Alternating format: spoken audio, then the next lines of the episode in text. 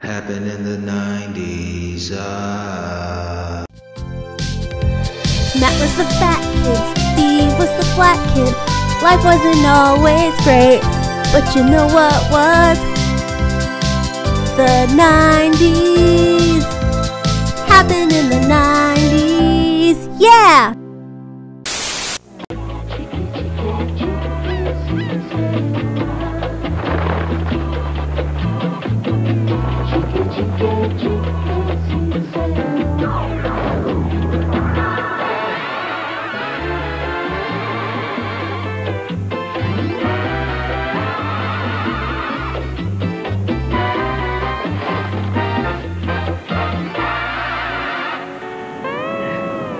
Water must be cold.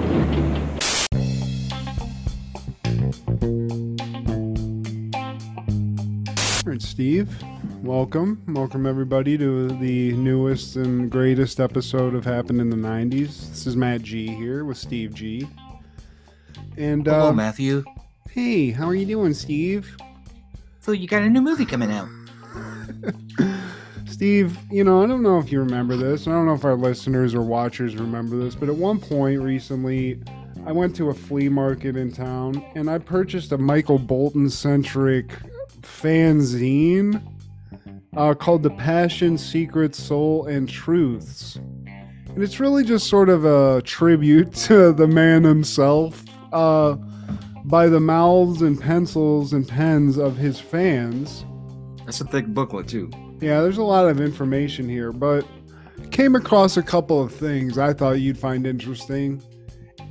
And I might be fucking up and leading off with this because this is insane.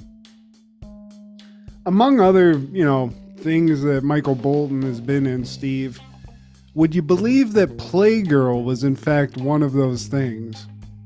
Fuck no. Steve, uh, in fact, it was. In September nineteen ninety, Playgirl printed what we already knew. Michael Bolton was named one of the ten sexiest men of nineteen ninety, and the layout included a paragraph and photo note, sorry ladies, back issues are not available. So unless you have this in a vacuum-sealed bag someplace, ladies or gentlemen, Uh, you're not going to be able to see this. I don't know where you're going to find that. Collector's item here. Yeah. Michael Bolton's naked dong, Steve? I'm Man. not clamoring to see it, but I guess the ladies of the nineties were. Yeah, clearly they were thirsty in nineteen ninety. I mean, this Pickens guy just... Na- what if it was basically just that photo, but his dick's out, you know, I think. Man. um... It's you like know, uh, Steve Jobs up front, Dimebag Darrell in the back. Yeah. Really intense haircut. And I mean, this guy was just shredding hearts, shredding um, uh, people's minds and orgasming chicks and Playgirl. Uh, fa- apparently, he's a huge fan of Andre Agassi as well, friends with. So that's pretty cool. But then just a couple of th- haircuts. Yeah. You're right. They actually, I wonder if they like gave each other like hair tips, like use this, use mane and tail. That horse shampoo works great. And, and I think they let it go around the same time. It's like, dude, we're getting to the middle of the decade. Like, let's chop this off. Let's look like business now. Yeah, I gotta, we gotta stop. We're successful people now. I'm not trying to get as much trim, and you know that attracted the wrong type of chick, Steve. Um, he, I guess he got Brooke Shields. Yeah, but Michael, yeah, I'm sure, I mean, Michael Bolton, I'm sure, had his fair share of those ladies, too. Swimming. Oh, yeah. He probably, we were talking about, like, Sharon Stone earlier. He probably had his shot at her. But Sharon Stone's like Edna Krabappel. You only get one shot, so who knows.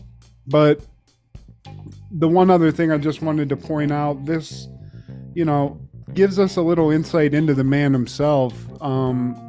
And just, I have a couple of things that he, Michael Bolton himself, loves, his pastimes listed out. So I'm just going to let you know a couple of things that maybe you would find interesting. Um, he loves opera. He's a true picture. Uh, he, he's moved to tears sometimes, this says, when he goes to see a show. No so way. This guy's uh, he has he's in touch with his emotions, and I like that from a celebrity. Um, he does a lot of impersonations. Um, I guess he does a good Rodney Dangerfield impersonation, according to this. So look out for that, Steve. He's coming for your impersonation. I, I could see that. I mean, he's got a great voice. Uh, despite yeah. what people talk about, yeah, you know what I mean. I so like singers can like they can manipulate their, you know. They can be voice instrumentalists too, if you will, where they can use it as an instrument in and of itself, other than just singing. So I like that. And especially then Mickey Bolts. Yeah, hell yeah, dude. And especially he puts that hair up in a ponytail and starts doing a Rodney. Chicks are just fucking, they're loving it. Everyone's laughing, having a great time. And then that leads into his last um pastime, Steve, and I think we all knew this, but um kissing. He enjoys a nice kiss.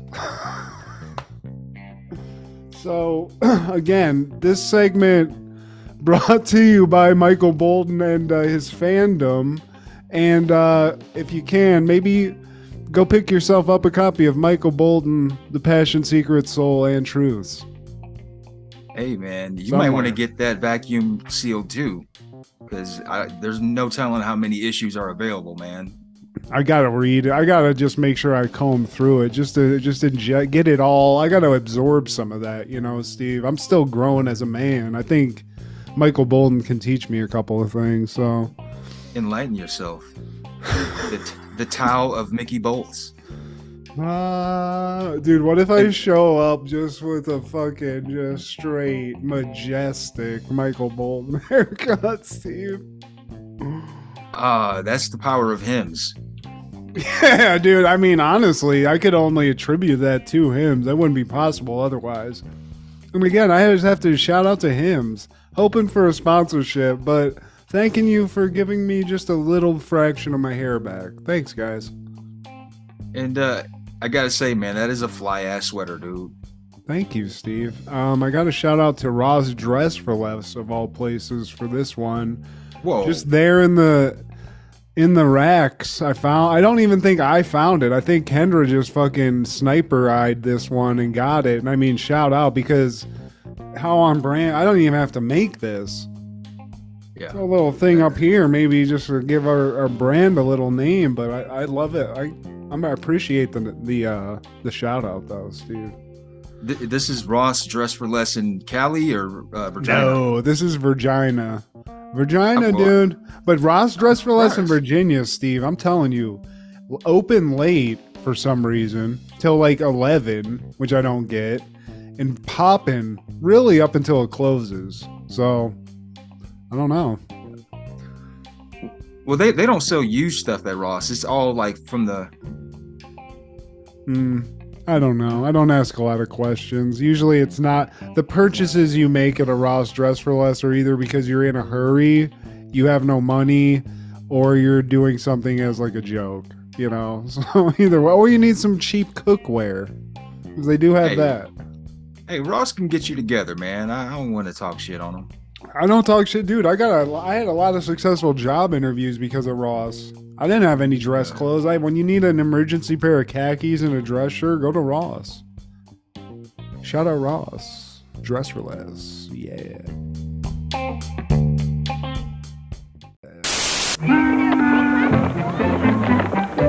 It's lunchtime. Bring it on. Yeah. Second course, spaghetti. Yeah. And for dessert, yeah. chocolate pudding.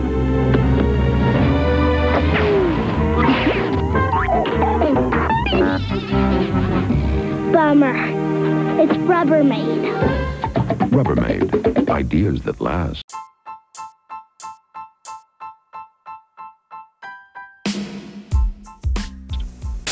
Well, hey, boys and girls, this is Steve G and Matt G with Happened in the nineties, a show where we talk about what happened in the nineties. So get out your hammer pants and your crying game posters, because I live and die for hip-hop. This is hip-hop for today. I give props to hip-hop, so hip-hop, hooray, oh, hey, oh, hip-hop, hooray, oh, hey. Hip-hop, hip, hip-hop, hip, hip-hop today. Where's your huge ass chain at, Steve? Oh, it's at the pawn shop. No, Naughty by Nature didn't really rock chains though. They're, they're from Jersey. They don't really do all that flash. We ain't really flashy like that, son. Didn't Tretch have a big ass chain though? Did he? Well, I digress like a motherfucker. But uh, it but was still, a, it like, was a chain. Not... I'm, when I say chain, I'm not talking with diamonds on it. It was just a chain, yeah. Like a big ass, like uh, to pull a boat. I don't know, something. Oh, one of those with the, the dookie rope. I mean, the dude was bodied. I heard he used that shit and tried to bra- brain somebody with it at one point too. So that's cool. It's from Jersey, man. That's Bam Bam's old stomping grounds. They get down. Dude, we're from Ohio, Steve. We're tough. We know about that. We're fellow tough guys. We, we've we've been in enough trailer parks. Uh, well, today, my friend, we're talking about all things February twenty-third in the nineties. Starting off in nineteen ninety, Nightbreed premieres in theaters. A troubled young man is drawn to a mythical place called Midian, where a variety of friendly monsters are hiding from humanity. Meanwhile, a sadistic serial killer is looking for a patsy. six point five on the N-dubs. Directed by Clive Barker, starring Craig Sheffer, Ann Bobby, and David Cronenberg. I dated a chick who was into horror movies, and I feel like this is a really good movie. It is a David Cronenberg movie, and I know that guy's a legit horror director, so this is probably pretty uh, dope.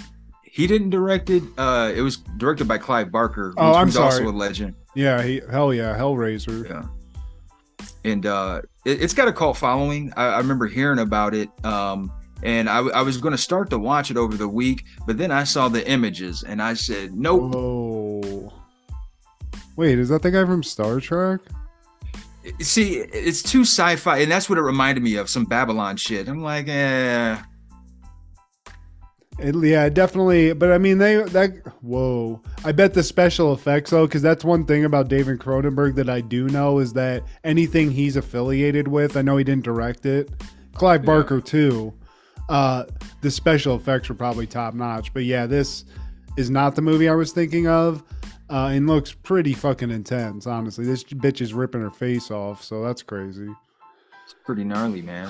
And uh, that, that same day in nineteen ninety, Revenge premiered in theaters. A retired U S Navy pilot comes to Mexico, where he falls in love with the wife of a powerful businessman. The consequences will be cruel and unforeseen. Directed by Tony Scott, starring Kevin Costner, Anthony Quinn, Madeline Stowe, and Sally Kirkland. Hmm. And uh, Kevin, I swear, you're fucking pressing the line. I've been really trying to hold out, man, uh, just off the strength of Elliot Ness, yeah. Bodyguard. But, man... Uh, you're you're, you're in, encroaching Sandra territory. You're, you're I mean, Field Revenge. Of Dreams. I'm thinking maybe, you know, once we get to the nineties, Steve, the costs, there's a huge drop off. He had a couple, but god damn, dude, what you doing? Prince, Robin Hood. I don't. I never seen it. Don't care. Uh, Waterworld. No, I'm good. I mean, Waterworld in and of itself is not as it's one of those movies that has so much like negative shit about it. And it was like a, a fucking bomb at the box office. It's not like the worst movie. It's just not good. It's not what you want. And it's not like an Untouchables, which hard to beat, you know, but goddamn, dude, do something. Yeah, man. It, uh, on that same day in nineteen ninety, Where the Heart Is premieres. A wealthy businessman shows off shows his young adult offspring how tough life can be. Directed by John Boorman, starring Dabney Coleman, Uma Thurman, Joanna Cassidy, Crispin Glover, and Christopher Plummer. Hmm. Sounds like it's a, a really boring movie. I don't want to. Oh, boring God. As fuck. Uma. Uma really, I feel like I was into Uma for a while, like Kill Bill status and like that era, that era of the Uma, but this. And the chick that looks like that chick from American Pie who's all over the place now, Natasha, whatever her name is, Lyonne. Natasha Lyonne, yeah. No, I'm kind of yeah, into that, looks... though. I like a smoky white chick. What about you, Steve? You like white trash? Um, I, I you know what? I, I find the cuteness in uh, oddballs. Uh, Chloe Sevigny. Um, she's not like Hollywood starlet. standards, whatever, man. But it's just like, I think that oddness is uh, kind of attractive. Spe- I mean, I, I hate to sidetrack Sally, but just to give it a shout out, both those women are in a show called um, uh, Poker Face that Natasha Lyonne's like the main person on. It's on Peacock. It's kind of like a procedural mystery show. It's sort of Columbo-esque, um, but it's really good. And Cl- Chloe Sevigny is actually in one of the episodes. They got a lot of good-ass celebrities to do like cameos and stuff. And like yeah. I said, she's fun, man. She's like a quirky little fire, you know, fireball, whatever you want to call it. Firecracker, fire starter, fire crotch. Yeah, uh, Natasha Lyonne, she's another one. Like, you know, looks-wise, yeah. But like, seems like a cool chick. Want some dick? When I was in college, dude, smoking heavy cigs, I used to love me a chick that smoked cigarettes. That was my dream, honestly. Just fucking a chick that wanted to rip butts with you all the time. Matching parliaments. Oh my god. She's the one. Hey, can I light mine off yours? It's like fucking Lady and the Tramp, but fucking trashy as fuck, Steve. And that was my dream. That was my that was where I was setting my sights at at the time. Fucking heart-shaped puffs and shit. In uh, nineteen ninety-one, S N L is airing the episode with musical guest Whitney Houston and your host Alec Baldwin. Probably a banger. It was all right. It wasn't, you know, this is his second time hosting. Uh, Whitney Houston, she did her thing doing uh, I'm your baby tonight. That's my shit. But um, it, it's a it's a mouse step down from his debut, from his first hosting gig. And uh, it did have its moments, man. There's the Sinead O'Connor Awards where, uh, you know, it gives the different players opportunity to do impressions, man. And uh, it gave Dana Carvey opportunity to do his, uh, what is it, Paul McCartney? And uh, this is the one that I remember. This oh, is yeah. Chris Farley. This is in the Chris Farley best of, and uh, this is the only clip they show from for that. Like they just, they do a brief, like I think it's when they're doing the medley, yeah, like fast pitch. It's like doing just showing the clips. Yeah. Oh my god. Who is he playing again? Uh, he's who the fuck? Winona Judd or I th- something like that, and uh, you know. Mike Myers plays Phil Collins. He receives an award for most empty song. Uh, and also, this is another Conan cameo. He's he's getting some airtime in these. Oh, yeah. Uh, there's an Evander Holyfield cameo in one of the, the ads. And there's a Cyrano de Bergerac replay with Tim Meadows as like the big nose guy. And Alec Baldwin has no game, so he relies on Tim Meadows. And it gets to the point where, like, Tim Meadows is in the room, like, talking, like, while they're making, like, Alec Baldwin is making love to the chick.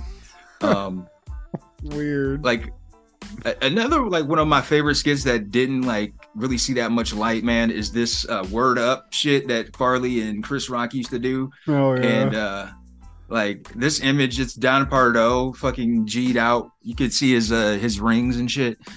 Uh, uh, Baller rocking a Raiders cap, and uh, Tim Meadows plays Flavor Flav, which is hilarious. Um, and then this conversation between it's supposed to be Bob Dylan and uh, Tom Petty, Tom Petty, and they're just saying in- unintelligible shit. Why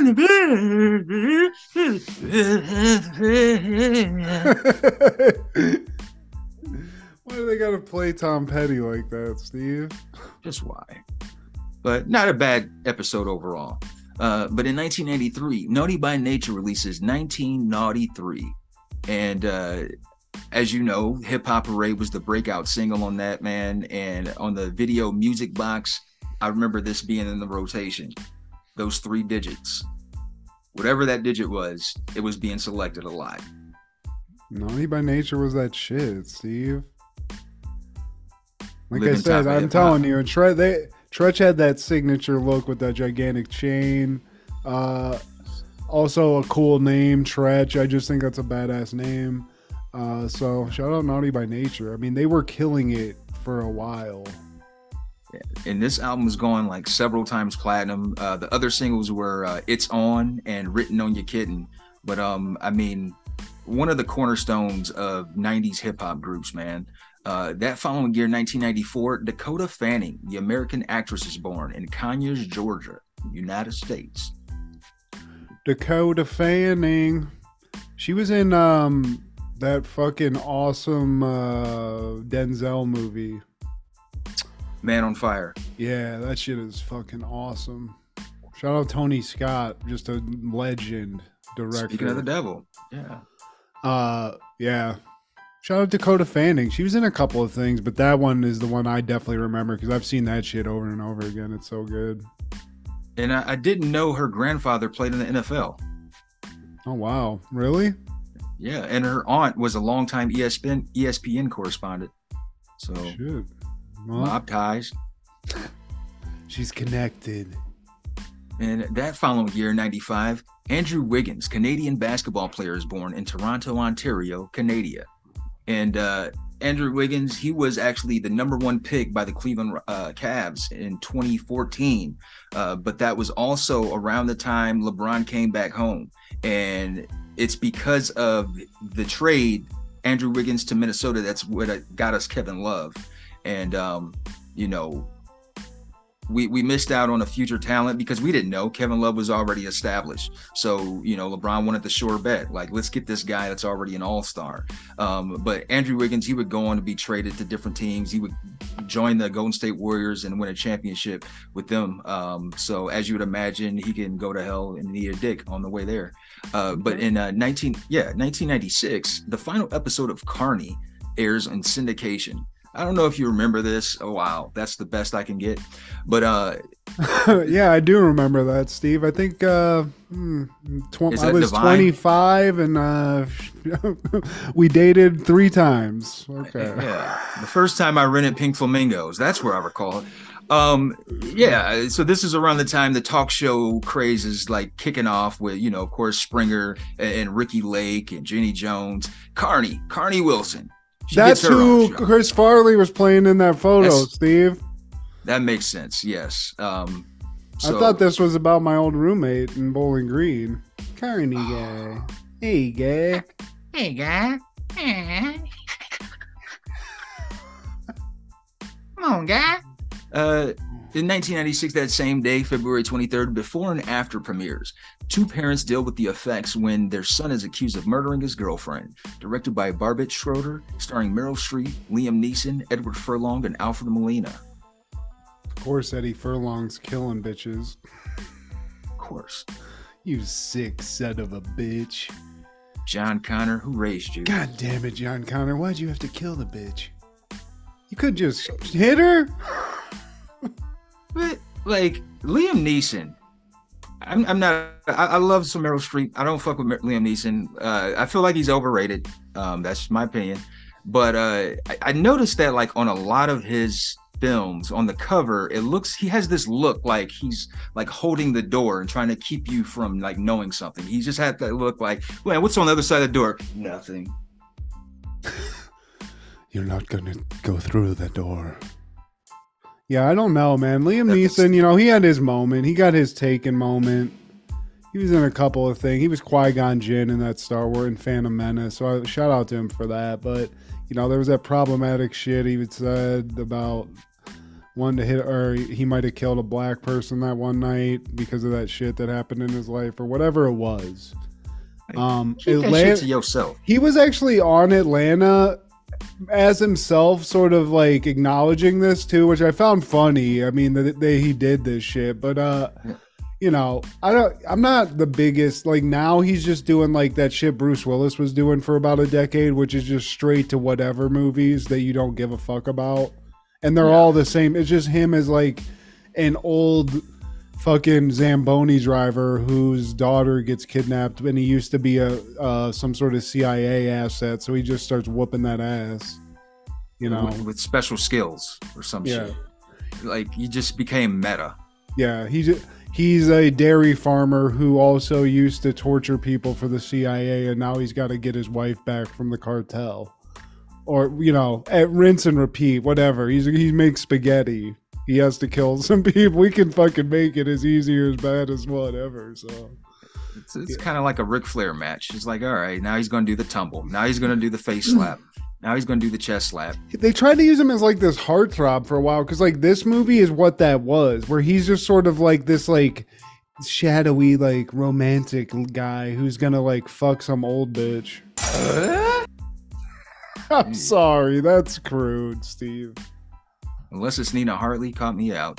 But uh, that same day in ninety-six, Mary Reilly premieres. A housemaid falls in love with Doctor Henry Jekyll and his darkly mysterious counterpart, Mister Edward Hyde, directed by Stephen Frears, starring Julia Roberts and John Malkovich.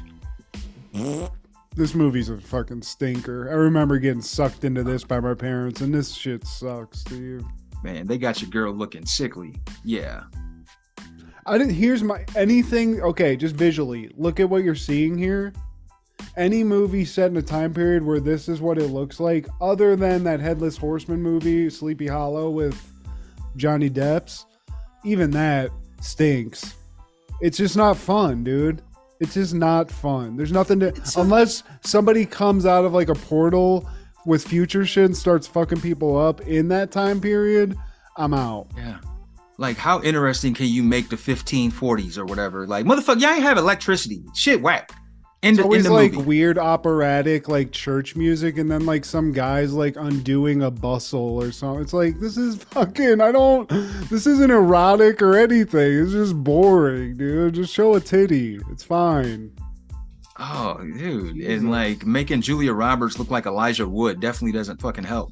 You end up, you're in love with Mister Hyde. You're in love with a, some monster. It's like uh, the chick that's fucking Beast. Like Linda Hamilton in that show where she's fucking Ron Perlman's ass in a sewer. I mean, it doesn't make sense. I'd rather watch the Mary Reilly porn parody where Julia Roberts' character is getting railed by Jekyll and Hyde. Just straight back shots while he's transforming into a monster. Like... yeah, I'm into that. We might need to produce that, Steve. Get some talent. See, there you go. And uh, that same day in ninety-six, Unforgettable premieres. A medical examiner who is suspected of murdering his wife is trying an experimental drug to retrieve his wife and other memory and maybe find the killer and the mass murderer in a related present case.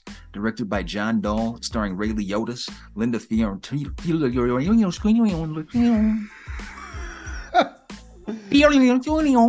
Christopher McDonald, Shooter, and David Paymer. I mean, Linda Fiorentino, though, Steve, back in that day, or as you call her, Linda, that's a cool noise, though. I like that.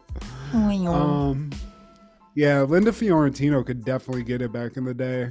I thought she was hot, dude. Like in Men in Black and shit. I don't know. She she had my little yeah. pecker tingling, dude. She was killing the game. Hell yeah. Look at Ray Liotta. Rest in peace, dude. Rest in peace R. to the ledge, man. Bro. Fucking iconic scene.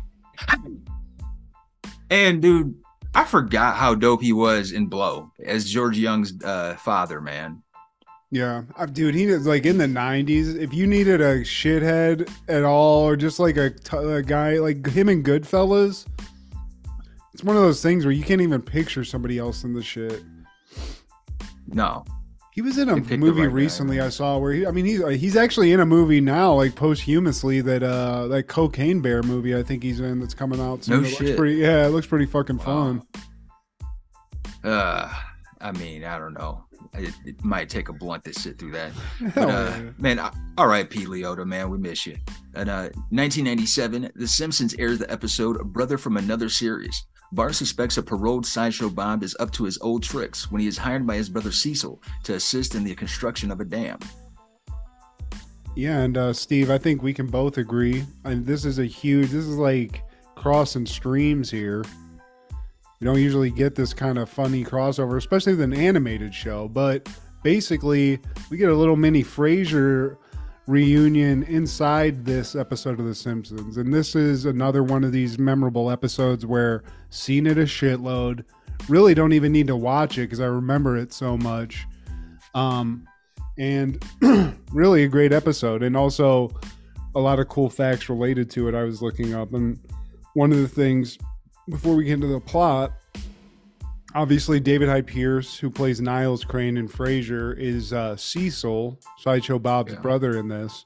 And uh, really, the reason that this happened first, the guy who wrote it, which I don't have his name offhand, uh, but the writer at the time, he'd just been watching Frasier a bunch.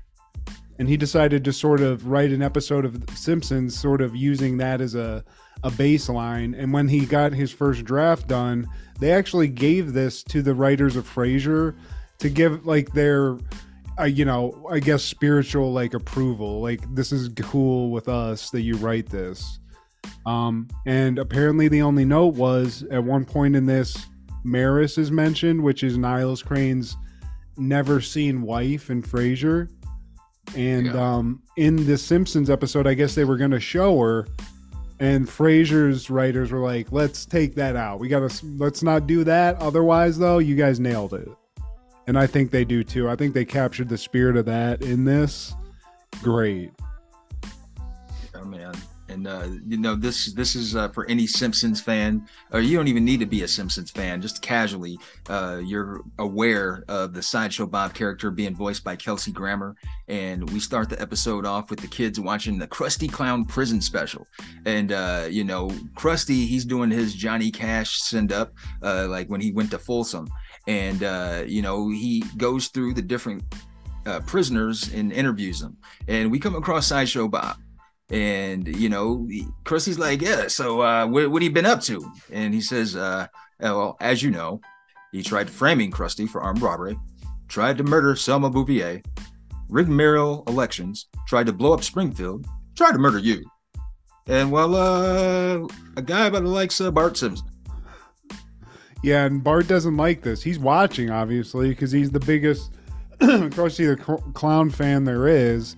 And when he sees uh, Sideshow Bob, it basically, he just has like a panic attack and runs up the stairs.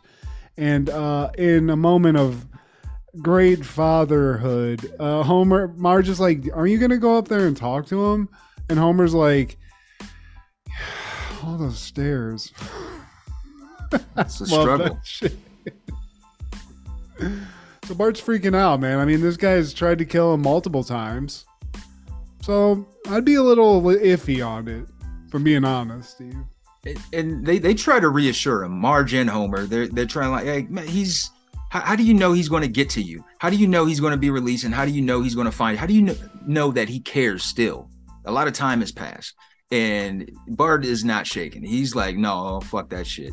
He's not he's moved a, by it at he's all. An unstop. He calls him an unstoppable killing machine, which might be a little bit of an exaggeration, but it's a little reach. You know, he says he has. I mean, he didn't succeed, uh, but mm. we cut from that. Contrast that to where Bob's at now in prison. He's singing hymns, Steve. He's with Reverend Lovejoy singing hymns in prison. He seems Sideshow like a, Bob. He's an angel now. Angel Bob, Steve. He's, he's Sideshow Robert. Hell yeah. He might, you know, we don't know though. People go into prison, come out. You can you can fake it. And uh but Reverend Lovejoy, he's buying in, and he tells Bob that uh you know, all this great stuff you're doing, we got to reward this. And I've pulled some strings, and I've gotten you in the work release program. So he's out, Steve, I guess. It's that easy in Springfield. Hey, he's proven himself. Uh, he's being released on good behavior. And uh, turns out the guy who's giving him a job out of prison isn't a stranger. It's his estranged brother, Cecil, who has a style that kind of looks like David Hyde Pierce in a Simpsons way. Uh, clearly they totally. Go to the same barber though. They got that same hair look. They got that, I guess, like a Jew fro in Simpsons world, something like that. Are they getting they may, perms? Uh, they may be Dominican or something. I don't know. I, I don't know if there's an episode on his origins, man. Uh, but the stylings are definitely David Hyde Pierce, and, um, they haven't spoken in ten years. Yeah, and uh, Bob's like, you know, is this about, he's worried that it's about, like, maybe Cecil has some hurt feelings about the time that Cecil went out for an audition for Krusty the Clown to be his sidekick. Um, apparently that happened. And I think we actually see this in a flashback, I believe, right now, where they cut and we actually see Cecil's audition. Bob's just going just as like moral support. You know, he's Mister Fancy Pants. Cecil does his thing. Krusty's not having it. And then he throws a pie at fucking Sideshow Bob. And it just all, it's like magic happens. It's Kitsma. So yeah. Cecil doesn't get picked. And he gets like shit on significantly. So I get having some hurt feelings. For sure, man. That was his dream. And his dream got crushed, man. And his brother basically stole his shine. He got the job without even applying. And so now we find out that Cecil is a chief hydrological engineer. That sounds boring as fuck. Probably pays well, but boring nonetheless. Um, and Cecil is uh, uh, assigning Bob to be a supervising construction crew. The supervisor of the construction crew. Goddamn, can I talk? Just right out of prison, though. I mean, you know, say what you will. I'm sure Bob's like a very industrious dude, but you, I don't think you can just go in cold and just like look over a construction crew of a dam. Steve, you know, maybe, you know, in Springfield, I guess, because then we we do get introduced to the guys who are the cr- the construction crew. But I do think it was one funny thing that Kelsey Grammer does here where he's like, I can't be in a, like the chief, or I can't look over construction guys. What am I? I can't even catcall. What am I going to do? Say, oh, hey, miss, capital knockers. Like his little proper fucking catcalling. I love that shit. And um, the crew, they're all podunk. Like uh, yeah. the one guy, like then they like submit the dog on accident. He's like, uh, "He's going to heaven, Mister Tom Willinger." Like, God damn it, cousin Merle. Yeah, cousin Merle's there. There's another like uh, Cletus, the slack-jawed yokel's one of the construction crew. So, you know, I guess hopefully these guys know what they're doing, but I this is, there's a lot of lives at stake.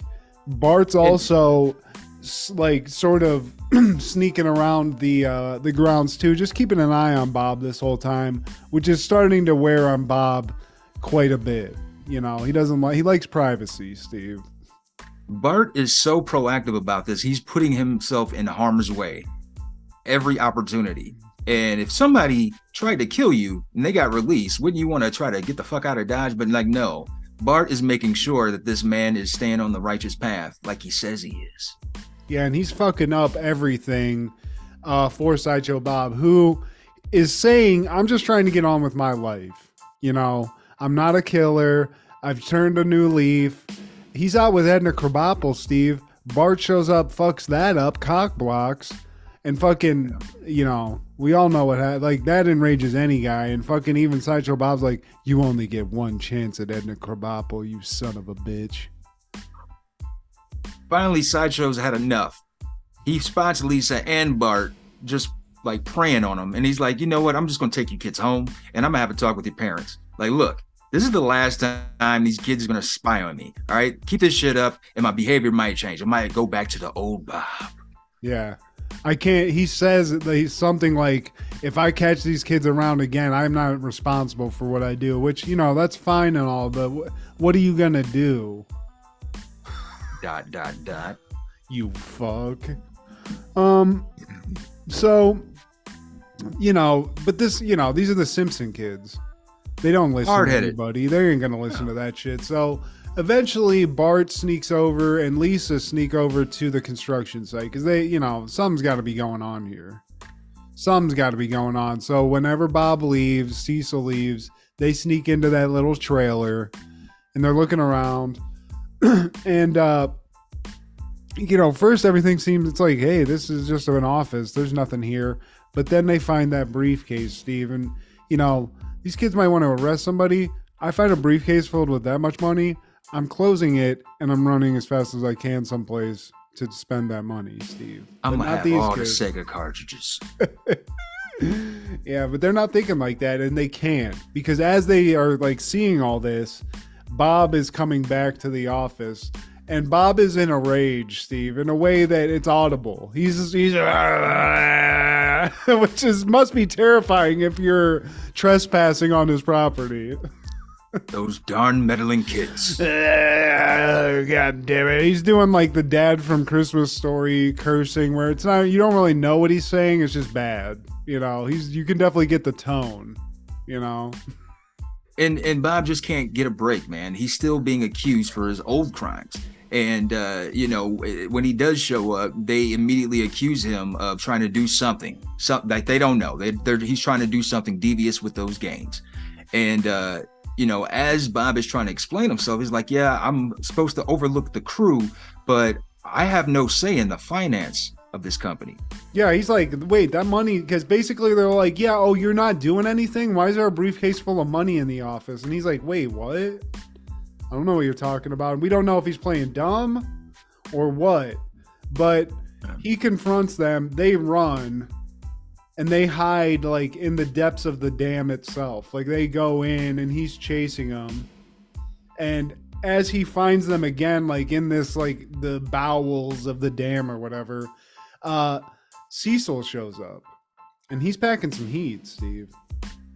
And he set them up the whole time. Everybody involved, even his own brother, uh, just even hiring him. He he was playing chess while they were playing checkers. He assigned Bob in that role because his plan the whole time was to collect money off the insurance or, or claims or whatever. Yeah, who um, better to reason- bl- who better to blame than the fucking criminal killer dude? This guy's been fucking doing it. It's his fault. Because basically what he did is like. Just Cut not cost. Use as much concrete because Bob like kicks something and yeah. The shit just crumbles. So exactly, the shit's made out of like styrofoam or some shit, Steve. This, this is a disaster waiting to happen. It's a, a, a dam made of fucking toilet material, and uh, so yeah, he he cut costs. And, you know, after he kills everyone, uh, Bob, Lisa, and Bart, he's going to collect fifteen million dollars. Out of that whole fiasco, and nobody will have any shred of evidence.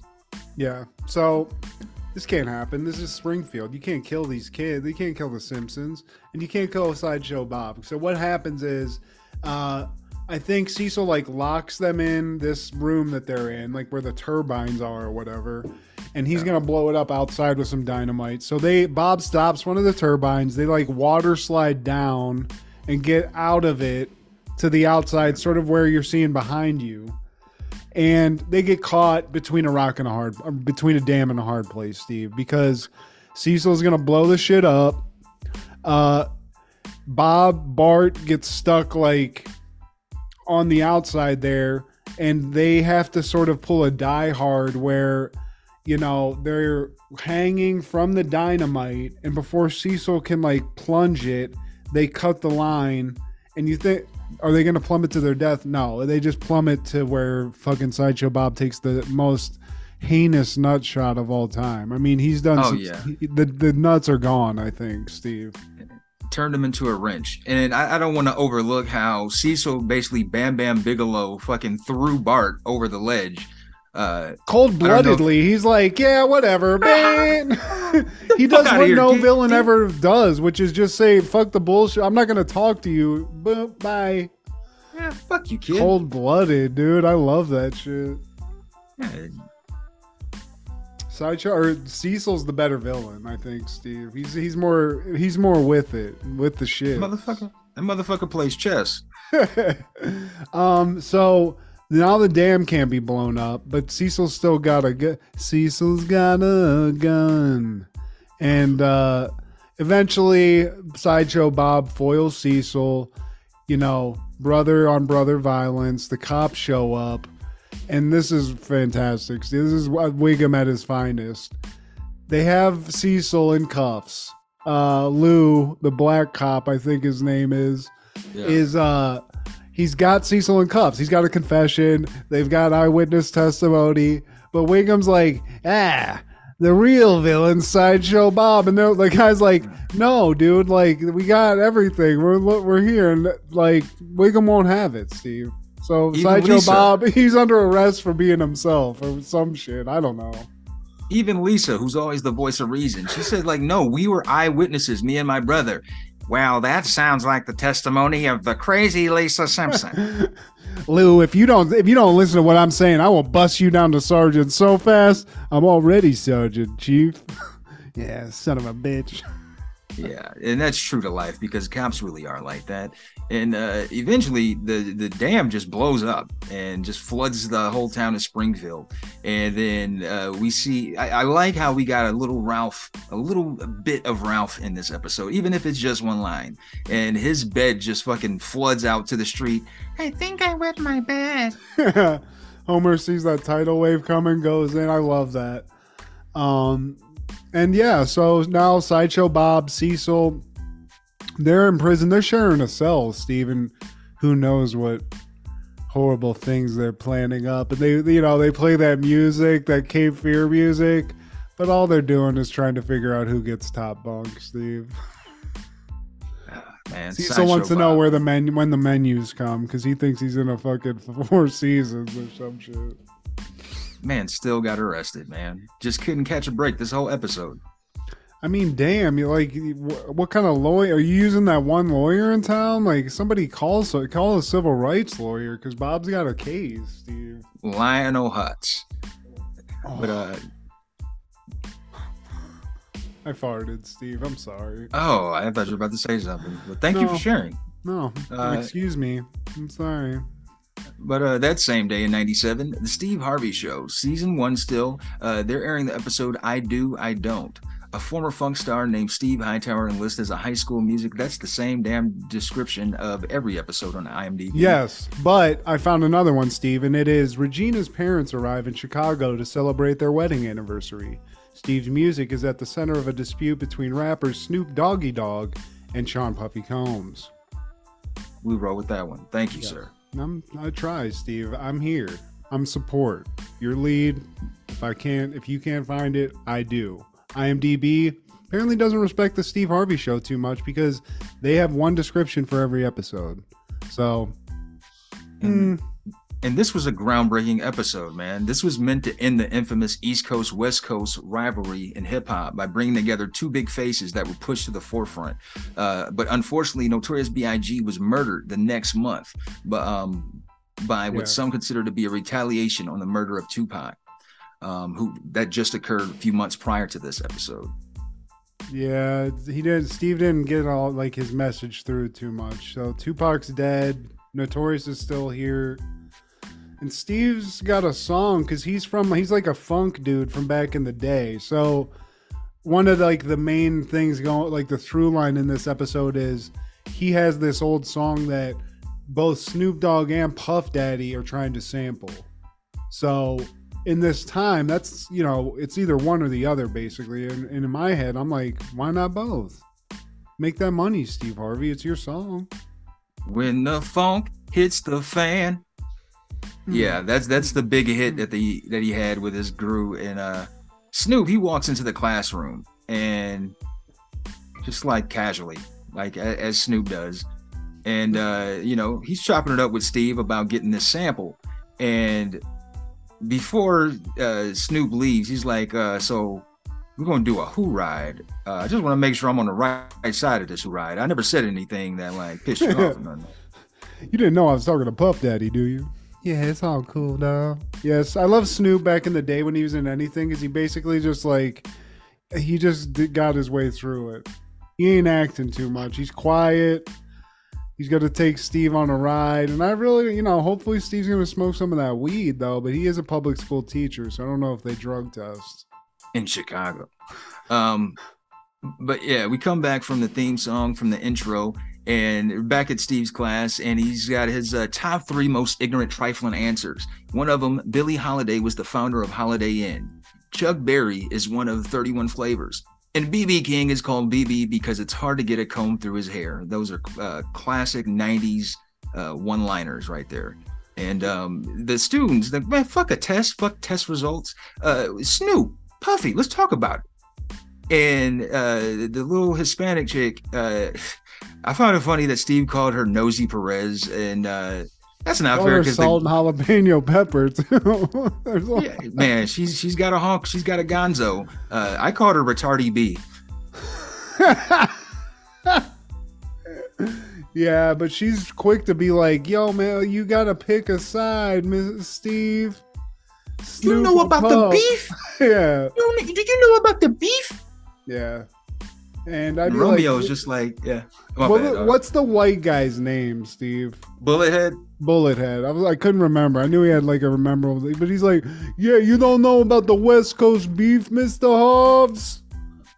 Yeah, and I mean, and Steve knows about it. He's he's well aware, kids. Yeah, but Romeo's like, yeah, you ain't been a teenager since Star Wars came out the first time. Um, but there, it's all a buzz. Like the whole school knows that this is going to happen. So, um, but as the kids are sort of talking about that, in walks uh, Regina, Miss uh, Greer, I believe her name is, who's looking sexy as fuck throughout this oh, episode. I... Um, and she's got she's asking Steve to dinner, which I mean, thank God. Did I did somebody answer my prayers? Say but less. It ain't that kind of date, Steve, because not only does she want him to come over, uh hang out with her parents who are there for their fortieth anniversary, go pick her parents up at the uh airport. Like there's this whole list of shit. It's just like, can i can i get a kiss, like something? Like he even brings that shit up. And does she does what does she do, Steve? She's like, if you do all this, maybe you get a little tasty taste. So I mean, come on, like, come, come on, on Regina, come on, Piggy. Oh, your yeah, little band. But I mean, Steve, you know, Steve, he's a good guy. Steve Hightower, Steve Harvey, whoever, whatever Steve, Steve G. They're all good. And uh, he agrees. There's some other shit. I think he actually has to like help them with like a song, like sing a song. Like, uh, so like the song. Yeah. She wants his band to perform. And he's like, she just got him running through these loops just to get a little smidget of a taste. Ah, and I get it though. I, I would do it. He had us fooled. Like watching this episode, it reminded me how this man had us fooled throughout the nineties. That that was real hair, a real hairline. Because I'm, it's so obvious now. And I think it's the scene where he's talking to uh, Puffy before Snoop comes into the room, and like Puff, they're face to face, and I'm just like, man, that hairline is so, it's so obvious. It's profound. There's absolutely no way somebody could keep that together at that age. Steve, I think, you know, I don't have any conspiracy theories on it. I think it's all natural, Steve. It's not, bro. It's been confirmed. It's been confirmed because Don Curry, who played Uncle Elroy in Next Friday, he said him and Steve Harvey are they they had a beef where they didn't talk for a while. Uh, I guess they had a show together and the ceiling was low and the, the ceiling fan was running. He was like, Steve, you better be careful before you lose all your hair or something. And then Steve didn't say shit to him ever since then. Yes. He's very sensitive that, about that. I mean, God damn, how petty do you have to be, Steve Harvey? Damn. But clearly that's something he didn't, he he had me fooled. He didn't yeah. want that to be out. Like, I mean, he was fucking paid though, Steve. Like Kings of Comedy, like this dude, he at least had the money for whatever kind of space age hair this shit is. Like, I don't, what is it? A lace front. It's some George Washington shit. God damn, dude. Well, you know, I never even thought about it, but looking at just that image, it does have like an eerie, there's something going on up top there where it almost looks like a Lego or some shit. It's like yeah, too boxy. Man. They did some there. I don't know. And we're introduced to pa- Principal Greer's uh, parents, Linwood and Corinthia. That's some throwback names, some some boomer names. And they are a fucking handful, Steve. I mean, yeah. to say the least, these people are in love, but goddamn, you wouldn't know it. And Steve's doing his best. Like he's he's doing everything right here. Trip from the airport in his awesome, in his luxurious ride, nice conversation, assistance with the bags, and what's he getting in return? A whole lot of nonsense, Steve, and I don't like that. Well, uh, Papa Greer, he he didn't forget how his daughter was being teased in her fat days, and the the songs that Steve would come up with to, to just to make fun of this poor little girl, this little chub chub. Uh, songs like How Deep Is Your Bowl? When Will I Feed You Again? It's just cruel. Kids are merciless sometimes. Yeah, I mean, he was a regular Weird Al Yankovic of fat songs. And it, but it translated to a legendary funk status, Steve. So maybe he should be happy some a successful musician was making songs about his girl. And probably soon will be making love songs about his, his daughter. So, but he hasn't forgotten. He's a tough son of a bitch. His wife's a tough S O B too. They'll both knock the shit out of you. And they're like the stereotypical, like, parents that are just nit they're nitpicking everything. The mom's like telling yeah. her to eat, she's too skinny, she's got ass like this or whatever she does, you know, family think like, you own that stuff. Yeah. So uh but Steve again is a stand-up guy. He's in there, he's helping out as much as possible, so shout out to him for just staying in the pocket. But he's got a lot of work to do, because I guess he was flaming this chick throughout childhood. So you got a lot of, you know, if there were, if some, one of my childhood, like, female bullies came out of the woodwork, there's nothing that could be done to repair that. So, you know, he's got the his work cut out for him, Steve. I hate you, bitch. And now back at Steve's class, Puffy, Sean Combs himself, just walks in, no biggie, no big pun intended. I mean, like, the, there's a, this is just a public school, Steve. There are musical superstars walking in on the daily. I'd be like, we can't, you can't just do this, and they're just showing up to class like it's nothing. I like, you can't do this, guys. This is a Chicago high school in the city. You might get shot by one of these kids. Yeah, I mean, shit. shit I, I mean, uh, who knows? But uh, Puffy's in and. I guess that song's that important, Steve, that both of these guys are coming in to, to, I don't know, like, do a sales pitch on why they should be given the sample rights. What are they there for? Yeah. We got to get that. When the funk hits the fan, take that, take that. Take that, take that, Steve. Take that. Steve, let me use now, that me some song. Sugar cookies. And like Snoop walks into the school and Cedric sees this and he tries to interfere to prevent him from going into the room and seeing uh, Sean Combs there. And uh, Snoop eventually gets through Cedric.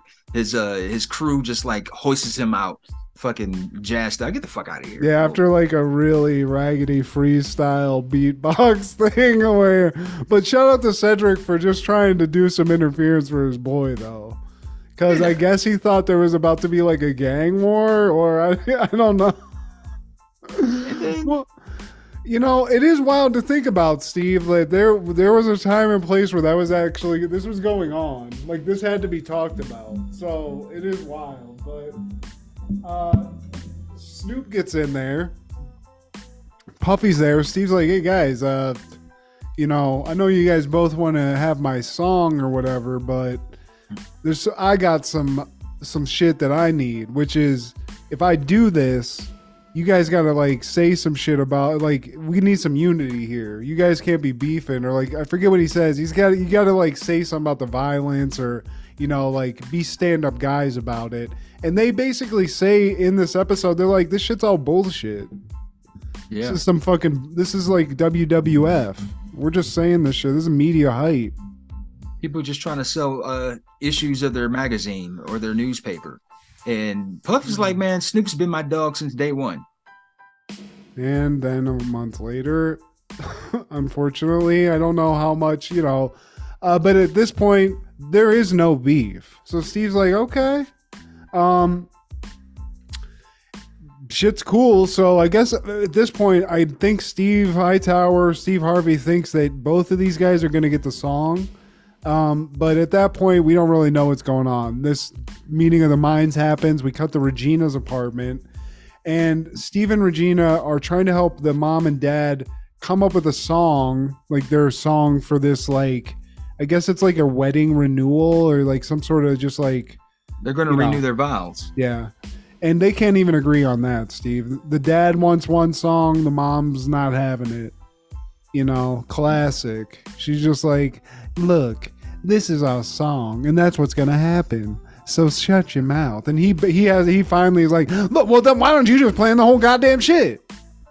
Yeah, if I'm gonna do this shit, give me some Funyuns, Pam, uh, Principal Greer, Piggy, and uh, Steve. Which uh, this this is an insane move on his part, but he as like the which again stand up dude tells Mister Greer, he's like, look man, I know you didn't get a chance to have a bachelor party back in the day.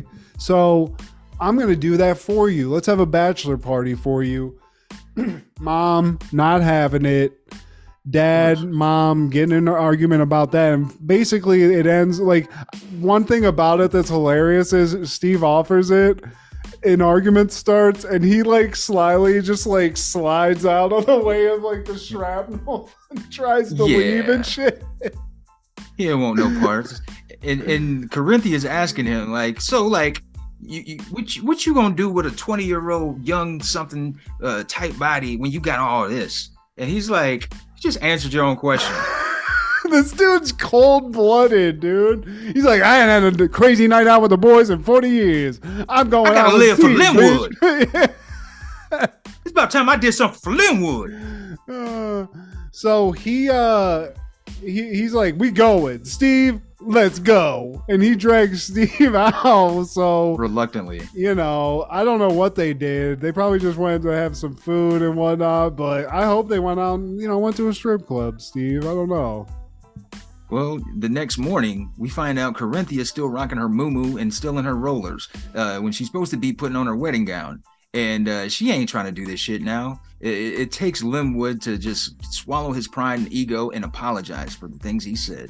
And Steve Harvey just playalistically, he solves every problem in this episode with that hairline and with just a smooth, just smoothness that I have to just shout out to, because the dad comes in, he's at the door, and Steve's like, look, man, you gotta just, you got both women in your life pissed the fuck off. So you gotta do so. This is emergency time. This is like, we're in some straight emergency times. So you need to do you, some key sweat begging. You got to just beg your ass off. So I'm going to tell you what to say. Say it. And he goes through this whole thing where he's like, "You, I'm not anything without you." The dad repeats it. But then at some point, Steve looks over at Regina and starts like saying his script for the dad, but to her. So foreshadowing. There's two, the mom and the daughter are both just... gushing at this point, Steve. Exactly. It's fucking filling the kid. It's the waterworks. It's this monopoly of the property's soaking right now. And uh, you know, basically, mom comes out and she's like, "I love you." They make up, and in what I can only say is a very disgusting move, they're like, "So we got this ceremony," and the dad's like, "Give me thirty minutes to just knock the dust off the pussy real quick." It goes into the room right off of the room. It's like, guys. Ugh. I mean, go. I mean, there's not a radio loud enough for us to. We gotta go. Buddhist and mothballs. Yeah, dude. But um, so you know, Steve solved the problem, and this this ends in the great way. Steve Cedric has one of the funniest bits at the end of this, where we're at the ceremony, right? He's talking to you know a, a fine little lady, and he's he's just shooting game, and he's like, you know. Women in their forties need to lower their standards. Hi, I'm Cedric the Entertainer. It's fucking so cool, Steve. Hey, you miss uh, one hundred percent of the ones you don't take, right? Okay, I can't knock him, man. I mean, hey, he's right, too. And I mean, I guess the chick wasn't ready for the truth, Steve, and that's really all it is. And so the, the ceremony goes off without a hitch, no pun intended. And at the end of the episode, the bouquet is thrown, and who catches it? Principal Greer. And she just, her and Steve share a glance, foreshadowing. La, la, la. Don't do it, Steve. Keep your heart three stacks. Keep your heart, keep your heart straight, lace wig. Uh, but, and that, That same day in ninety-seven, Schindler's List makes its network debut on N B C. The film is broadcast virtually unedited and is the first telecast to receive a T V M, now T V M A, rating under the T V parental guidelines that had been established earlier in the year. Hmm. Speaking of the devil, again, that boring ass fuck. Yeah, I mean, uh, it is wild that they just showed it unedited, but it's like historically accurate shit. So I, you know, I don't know who would have a problem with it other than Nazis who are like, come on, guys. Haven't we gotten over this yet? That's not a good German accent, Steve. That was like South American. Oh, hello. Yeah. And conspiracy theorists probably wouldn't watch it all. Like, it's this is all fictional. Like, yeah, Mel Gibson's dad like, didn't watch it. I know that. This is all. This is fake. This is this. It's like a Disney movie. This is a couple. There was a couple thousand people. Whatever. Hey Mel, shoot another Lethal Weapon movie. I need to build a church. Yeah, but that same day in nineteen ninety-seven, Super Brawl seven is aired through W C W at the Cow Palace in San Francisco, California. And uh, man, I actually watched this, and it starts off ridiculous because it's about Roddy Roddy Piper escaping Alcatraz, and he's wearing this uh, carefully tatted shirt, and he's supposed to be crazy. He's breaking. Alcatraz shut down in the sixties, so like I don't know where they are going with this, but he just casually walks out of one of the cells. Um, it's the nineties. They had just, to lock him up someplace. He's too crazy. They just dropped him off. Man paints half his face black. He's put him in Alcatraz. And it, so he, the main event is Roddy Roddy Piper against uh, Hollywood Hogan. And of course, Hollywood Hogan wins with the assistance of uh, DiBiase and Vincent. And um, th this is also uh, the turn of Macho King or Macho Man. Uh, he goes N W O in this pay-per-view. I love it. I love that period of N W O where they were just absorbing wrestlers. Like every episode, it was like, dude, Buff Bagwell's in F N W O now with fucking Scott Norton and shit. I like that time. And, and speaking of Buff Bagwell, I know that's your boy, but I have my reservations about the man. I like, I'm not anti-Buff, but it's like this is kind of cringe. It's like it, I think what it is is just the the cheesiness, and in addition to the choker, the choker always yeah. fucking like, are you a power bottom, bro? Like, what? But you? He was just like, I feel like that was his vibe. He was just like the male stripper guy. It was just, you know, every generation needs a male stripper who's just out there also whooping ass on the side. Um, I would like to point out he was in a Cinemax level porno. Um, so uh, let's not like question his sexuality or just like just the vibe in general, because he was out there fucking even on film, Steve. So you have to respect it. And I don't don't shit talk him. He's one half of Vicious and Delicious. Guess which one he is. Ah, uh, man, I, I okay, Buff. I, lo you're, you're, I love that reaction. Okay. Uh, well, he got he he got defeated by Diamond Dallas Page, who I am a a big fan of, uh, by disqualification. Uh, D D P's a stud, man. And uh, one of the matches of the night was Eddie Guerrero uh, against Chris Jericho in the United States Heavyweight Championship match, and it, it was in twelve minutes two seconds, and I've, I've realized that like whenever these guys are paired, there's like a, a crew. They have their own collective. There was Benoit, Jericho, Guerrero, and Malenko. And so when any of those four are facing each other, it's probably more times than not going to be the match of the night. And uh, this one was no different, man. They're pulling out all those reversals, and all of these guys, they worked with each other overseas in Japan. They did the E C W circuit. So they were well familiar with each other's routine, man, and that's why they put on good performances. um I didn't know that they were connected like that. I that clocks because yeah. like I remember like Jericho and Stinko Malenko and all that, like the all the shit that they did with that was great. So that's cool that they, you know, they were just like, yeah, let's fucking do this shit, let's put on a show. It's fucking dope. Oh yeah. And uh, this is my favorite version of Jericho. It, it like Jordan, this is his goat. And I, I'm pretty sure if you ask him, that he'd probably say the the lion, uh, what is it, the the, the Braveheart, the lion, whatever, whatever they fucking call him, the lion tamer, Lionheart, um, and the lion, the Lionheart, dude. Yeah, Chris Jericho was a beast back then when he was, because he was succeeding every time you were like, they're not gonna let him do this, pulling Rey Mysterio's mask off. He would collect like trophies of guys. Like he had that picture of Dean Malenko that he would just bring out and just like shit on and stuff. I, I love so it, man. Cool. He, like he's he's perfect at the villainry. And uh, also Public Enemy. I know how you love them. They had a match with Harlem Heat and uh, the Faces of Fear. It was a three-way dance. And they always bring these tables out only to get thrown through them, man. Which I, I appreciate that. Steve, you're right. One of the the fat ass one gets up on the top rope, boom, he's out. and Rey Mysterio had a match with uh, Prince Iaukea for the World Television Championship. And I, it, it was just hilarious how Steven Regal comes out and he yanks Rey Mysterio off of the apron. Like, he's just standing there, like, outside the ropes. And uh, Regal comes in to interfere. He just, like, you got to see it, bro. He just fucking, get your ass down here. Because he's, Rey Mysterio's a small guy, and Regal's, all, like, a, a brolic guy. So yeah, he just yanked yeah. him like he was a toddler. Like, get your little ass off the fucking. Rey um, Mysterio used to have, like, comically weird shit. Like, I remember one time, I think it was in W C W, Kevin Nash just, like, picked him up and threw him like a dart, like into the side of a building. And it was just like, he was so small that that could happen. Basically, a guy like Steven Regal could just like throw him around like a paper airplane.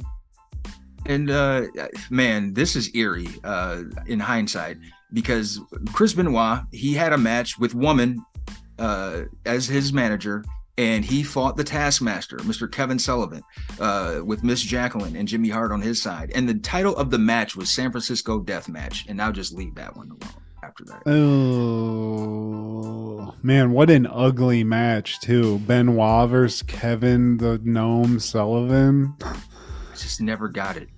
I don't it's like... that era. I get if you're a good writer, right? You're a good writer. Even Conan O'Brien got put on a couple of times, like on S N L. But when you look like Kevin Sullivan, I'd be like, dude, I can't put you out there, man. I don't give a fuck how many push-ups you can do. You look like Hulk Hogan if we shrunk him down and made him uglier. So I can't, we can't do it. Yeah, like there's not enough face paint, not enough costumes to make your shit convincing. No one's going to believe it. We have a guy out here named Buff Bagwell who looks like a gay male porn star. You, we just can't do it, bud. Sorry. Uh, somebody who probably didn't watch Super Brawl seven from the Cow Palace is probably Canadian basketball player Jamal Murray, because he was born nineteen ninety-seven, Kitchener, Ontario, Canada. That's what these Canadian basketball players in February twenty-third. I was gonna say, dude, what the f- I didn't know Canadians could ball like this. I knew there was a few, but Steve Nash. Yeah, you know, Drake's cheering yeah. them all on hard. Yeah, man. Good old Aubrey, man. And Jamal Murray, he's an all-star. He's had some success with the Nuggets and uh, the Joker.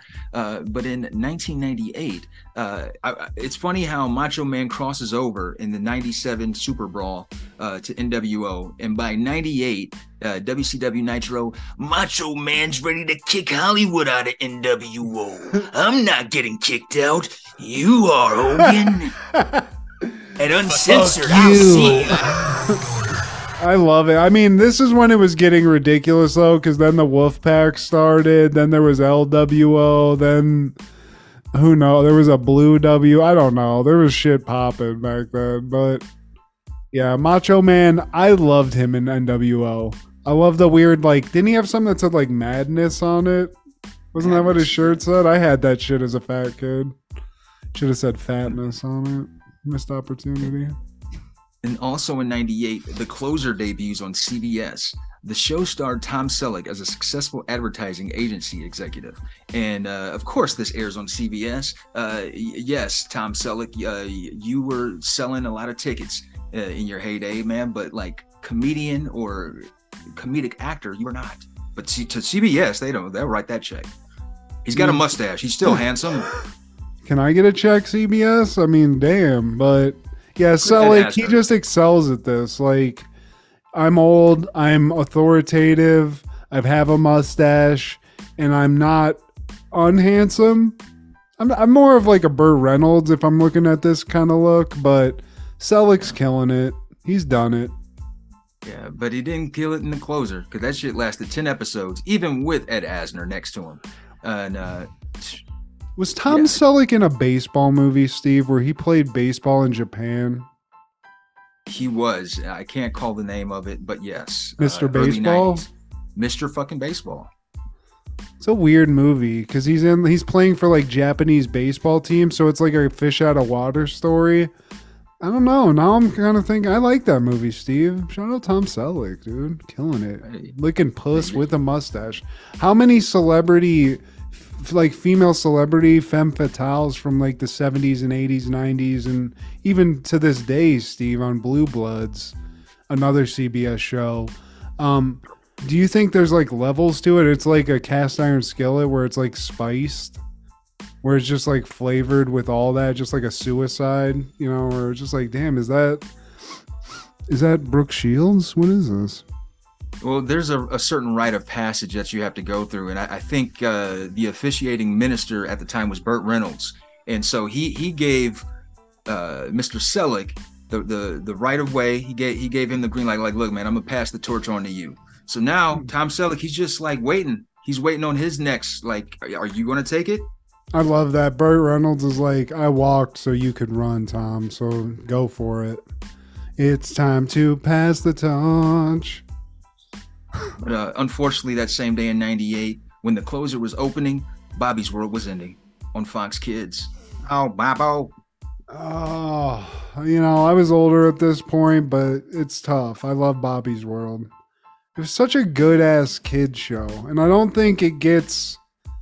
People talk about, you know, Muppet Babies. They talk about this or that, but Bobby's World, I don't hear a lot of people talking about it as much, and that's a shame. Yeah. We're talking about it. We're out here. We're doing it for you, Mister Mandel. I remember we talked about the debut just a couple months ago, man. But uh, oh, yeah. nineteen ninety-nine, T L C releases the album Fan Mail. And uh, this is the last T L C album uh, to have Lisa Left Eye Lopez contributing to it, um, as she, her untimely demise happened in two thousand two. And how did she die? Was it a plane crash? A uh, car crash. Car uh, crash. She was in the south, I think Guatemala, maybe, uh, going on a, a spiritual journey, and I guess just lost in thought, man. Um, just veered off and just had a fatal accident.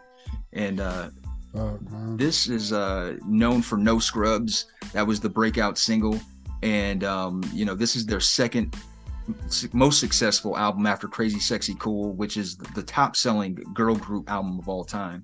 Um, this it's, it has a very T R L album artwork to it, man. Um, yeah, hell yeah. Also known as a buster. Yeah. Meanwhile, they were broke. Ain't that some shit? Also in ninety-nine, Lit releases the album A Place in the Sun. And I remember the the two tracks, My Own Worst Enemy and Miserable. You make me completely miserable. I hated Lit, dude. There was a couple of these bands. There was another band called Goldfinger that everybody had the C D for. That, that for some reason I always associate with Lit. I don't even know if they sound the same, but yeah, dude, fuck a Lit. Fuck Lit, Steve. Yeah, fuck. I wouldn't. I wouldn't play their whole album. Uh, fuck a Lit. I, what was the I, other I song? Add, what was the first one? I, that's probably. Please all right. tell me. Please tell me why uh, your car is in the vineyard. Okay, that Steve song is a banger. I added like, that to the playlist, so yeah, I ain't gonna say yeah. completely. Sorry, fuck sorry, Lit. You got one out there, but that's it. That's it yeah, for Lit, Lit, Steve, and that's it, and that's some Lit shit. That Lit, yeah. And uh, but also in ninety-nine, Prince Paul releases A Prince Among Thieves, and this was a really good album that's underground. Uh, Prince Paul, he did a lot of work with De La Soul, uh, R I P to Trugoy, uh, yeah. and um, this was a concept album when concept albums in hip hop weren't really seen. Um, hmm. it, it's still to this day, you know, th- there are very few like good conceptual hip-hop albums where they have an actual like story, and the concept follows the story of an aspiring young M C named Tariq, played by M C Breezley Bur- Bruin, who needs to collect money to record a demo tape before a meeting with Wu-Tang Clan leader R Z A. The story follows a desperate Tariq who skips work at his low-paying job and turns to his friend True, played by M C Big Sean, who introduces him to drug dealing. The two make their way through the drug world, a police ambush, jail, and finally a deadly showdown. And uh, there are cameos from Cool Keith, Big Daddy Kane, Chub Rock, Biz Markie, De La Soul, Everlast, Sadat X, Exhibit, uh, Special Ed, Chris Rock, R Z A, and Buckshot. And so, um, damn, that it's sounds like, cool. I, I mean, I've never heard of this, but that's a cool idea for sure. It had a lot of fucking uh, hitters in that shit too. That's cool. And like, uh, I don't know how familiar you are with De La Soul, but uh, you know, bit. Prince. Prince Paul and De La Soul, they're they're like those rappers who want to be outside the box. And Prince Paul, he's just as an artist, because he's a producer and, and stuff too. Um, and he actually did a project with R Z A, and I just appreciate rappers who do that, man. Yeah, it is cool to see people that just don't give a fuck about, they, they have just whatever their own signature style is. There's a guy that I used to listen to called Del the Funky Homo Sapien that I feel like yeah. is sort of like that, where he just had his own thing, you know? It all kind of sounded similar, but nobody else sounded like he did. Yeah, like making like operatic albums. That's cool though, that it was like a storyline and shit in an album. You know, I definitely haven't heard of, like, it's almost like a one-man show type C D, but not one man, yeah. obviously. And uh, that same day in ninety-nine, Eminem releases the Slim Shady L P. And uh, this is his second studio album. Uh, a lot of people didn't know about Infinite at the time. And it debuts at number two on the Billboard two hundred, selling over two hundred thousand copies in its first week. Man, I remember when I got this C D, dude, I had to hide it because at the time I was getting in trouble for a lot of parental advisory C Ds. So um, got it. And honestly, this is one of the only Eminem albums I can still listen to. I don't like Eminem anymore. Doherty killed it for me. It's over. Like, I can't hear it anymore without having like P T S D. Uh, but I specifically the the mushroom song where he talks about giving a chick mushrooms. I never meant to give you mushrooms, girl. I never I meant, to, meant bring to bring you, you to my, my world. And I'm on the corner crying, and now it's my fault, my fault. I mean. It was, this is another one where it's like a lot of like songs that were just stories in and of themselves. And it was cool. This is a concept album, I, you know, because they had skits where, you know, he's throwing his, his baby mama over the fucking bridge and shit and, yeah. you know, riding off with his daughter. And uh, one of my favorite tracks is Role Model. Uh, I came to the club drunk with a fake I D. Don't you want to grow up to be just like me? I've been with ten women who got H I V. Don't you want to grow up to be just like me? I got genital warts and it burns when I pee. You probably want to grow up to be just like me. I love it. Yeah, there's some good shit on here. And I this was one where I almost wore the C D out. I listened to it so much. Like, I was impressed, man, like, because the first single was My Name Is. So people immediately threw, wrote him off as like, oh, this is the new Vanilla Ice. This little pop is fucking, he's not a rapper. But you listen to the fucking cut, the, the album cuts. And for me, what sold me was uh, Guilty Conscience. Yeah. And he's like having that back and forth with Doctor Dre. Mister N W A, Mister A K, coming straight out of Compton. Y'all better make way. I'm like, whoa, I'm buying this album. There's more to this guy than My Name Is. I mean, he was and- my favorite rapper forever, like for a while, for a good like three years. Because there was this, there was the one that was like, uh, after this, it had him like in front of a red curtain, like a, I forget what that well, one was called. No. Well, this one is the, the Slim Shady L P. The one after that was the Marshall Mathers L P, which is like his best one. Is that yellow, like sort of yellowish it, cover? It's, it's like beige, peach. Yeah. Okay, you know, I got he, him out of order. My bad. Encore is the or the Eminem is it the Eminem show or Encore? I mean, the Eminem show had like the shit. I feel like from like uh, like uh, the video where he was like Tom Green and shit in it. Um, yeah. Like the T R L the, type shit, but yeah, yeah, this one specifically, this not his first one, like you said, but the Slim Shady L P, this one still has a place in my heart to the point where I can listen to it. And like, there are cool songs like that, like the like I said, the mushroom song and stuff, where it's not like it's just not like anything else that you'd heard, especially at this point. So no, not from a white guy, especially. Yeah. Uh, And it, what a way to get like introduced. So I always thought that was cool, like where he had like the bona fides from Doctor Dre, like where the he was Doctor Dre's like, look, I know he's white, but listen to this. It was almost like they had to do that, and they did really, because I mean there wasn't a great track record for it. Sure, so, man. It was Vanilla Ice and that guy we were uh, fucking. Uh, Licky Boom Boom Now. Snow Informer. Uh, but uh, also in ninety-nine, The Roots released their breakthrough album, Things Fall Apart. And it includes the song You Got Me, which won the two thousand Grammy Award for Best Rap Performance by a Duo or Group.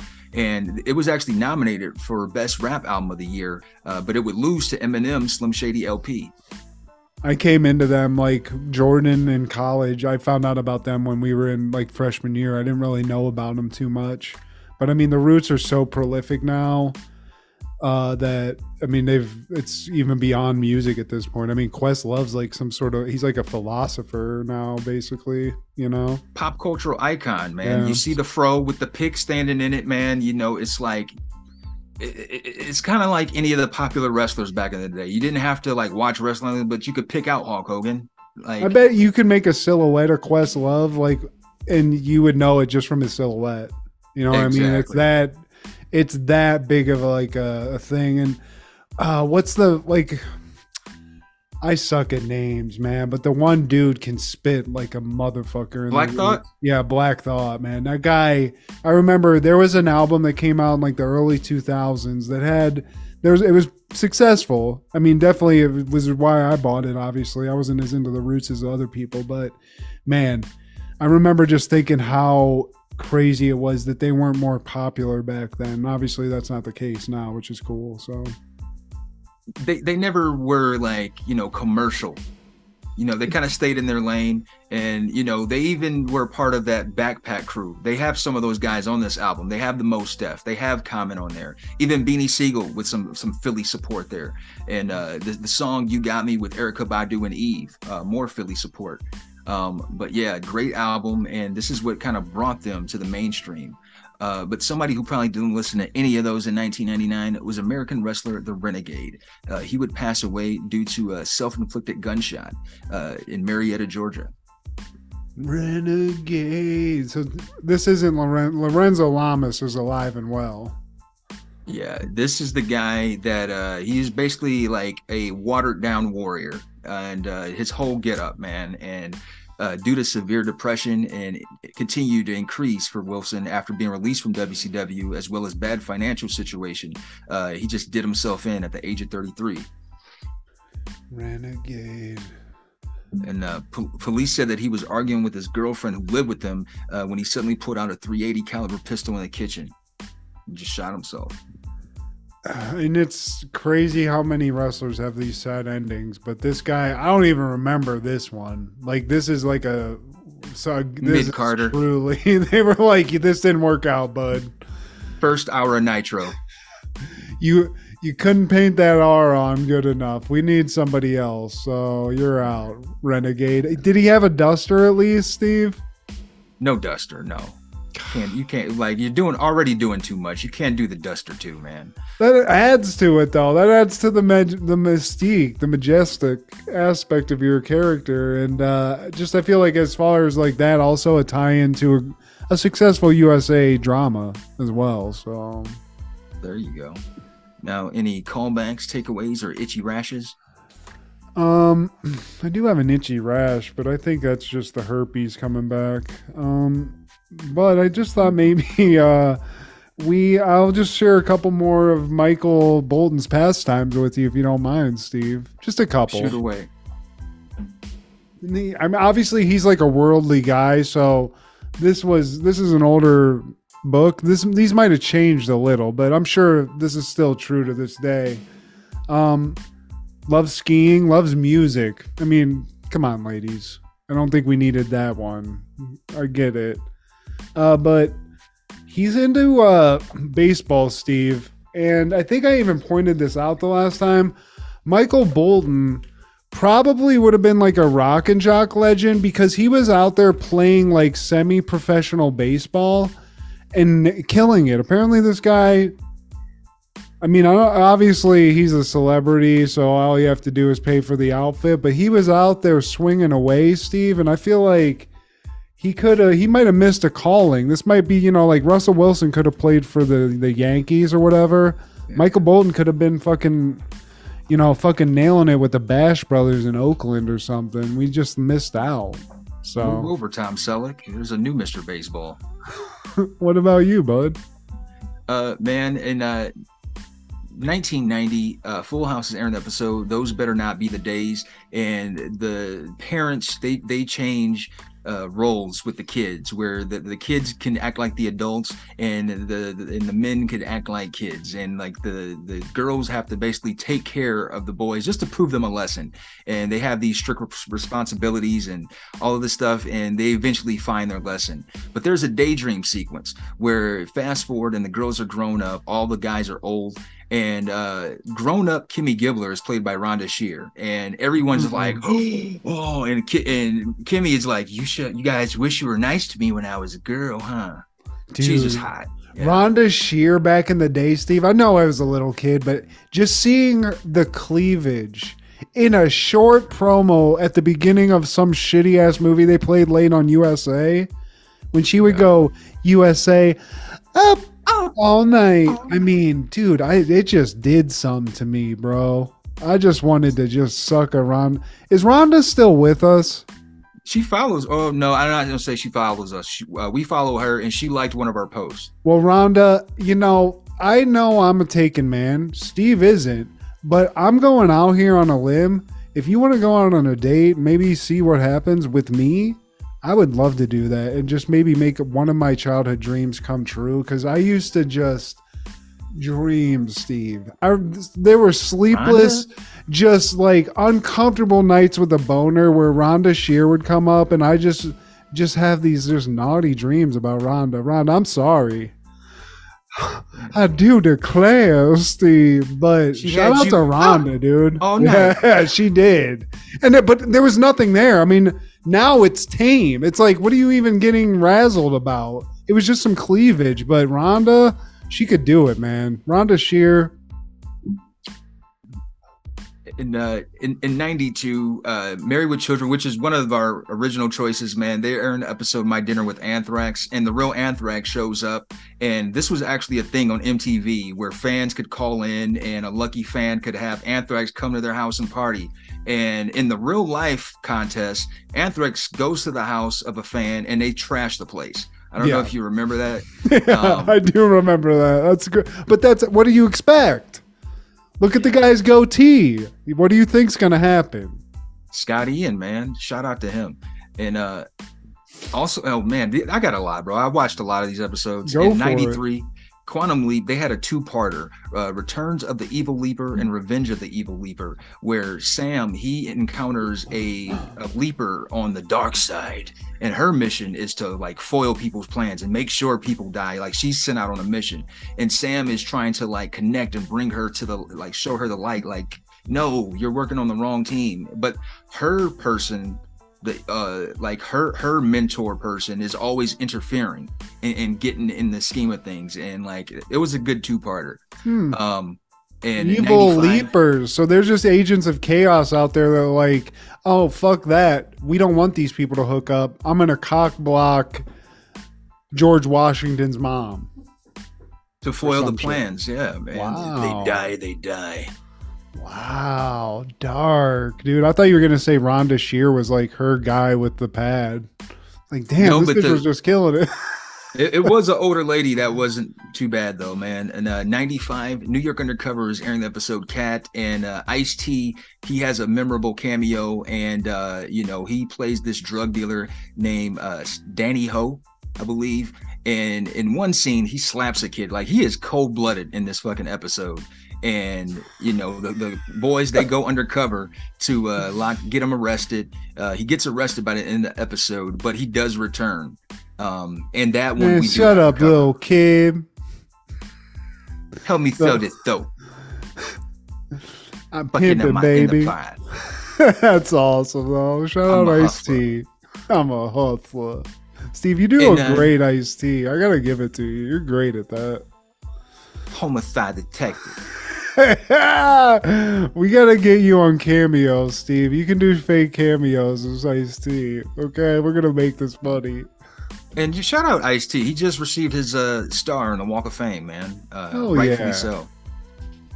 Uh, this but guy, it, I, for I mean, just for being Ice-T, was it for like just for everything? For everything, been, like Law and Order's been on forever, bro, and he's been like a, a cornerstone piece of that show.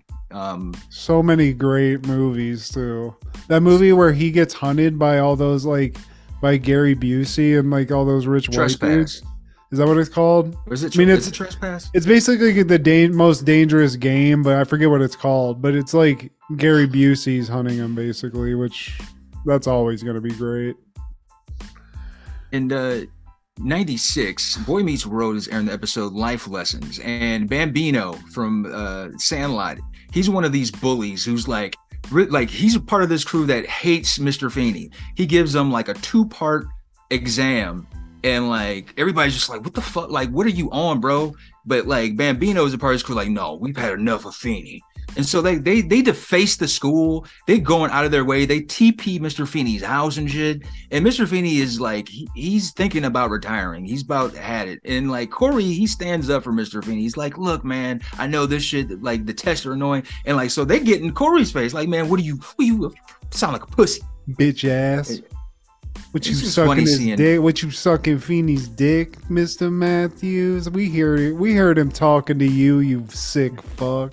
Sneaking over next door. That's hilarious. Fucking the great Hambino is just fucking defacing school proper. He's such a sweet boy. That's the last person I'd think they'd get to play a bully. Exactly, which is, it's not convincing. Like, man, your whole crew is push. You need more people. Uh, but also, man, this is the last one in ninety-six. Family Matters airs My Big Brother, and that has a, a young Orlando Brown. He's a part of the Big Brother program, and uh, Steve Urkel is enlisted as, as his big bro. And Orlando Brown, it's unfortunate what's what's going on with this man. Uh, he's gone viral for the wrong reasons.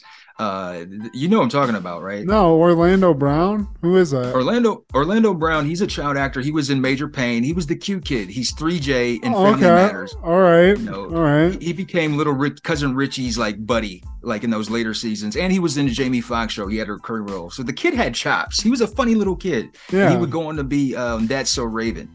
Um, but he's got some some funny moments in this episode, and uh, you know, the shit that he's doing now, it's funny, like I said, for the wrong reasons. Um, but please like, share, subscribe, and comment. Please ask your sister, tell me why I'm sleeping with my clothes on. And uh, check out Over the Culture one day, and uh, Crushgasm on Wednesdays, B three F Podcast with Joey and Steve and Amanda and Wade. Don't worry, be movie. This is Steve G and Maggie with Happened in the nineties.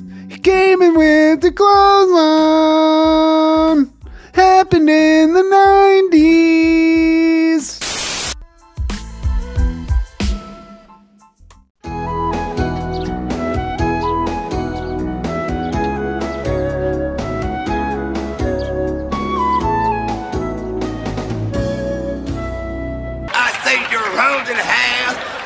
You're running out in your mind.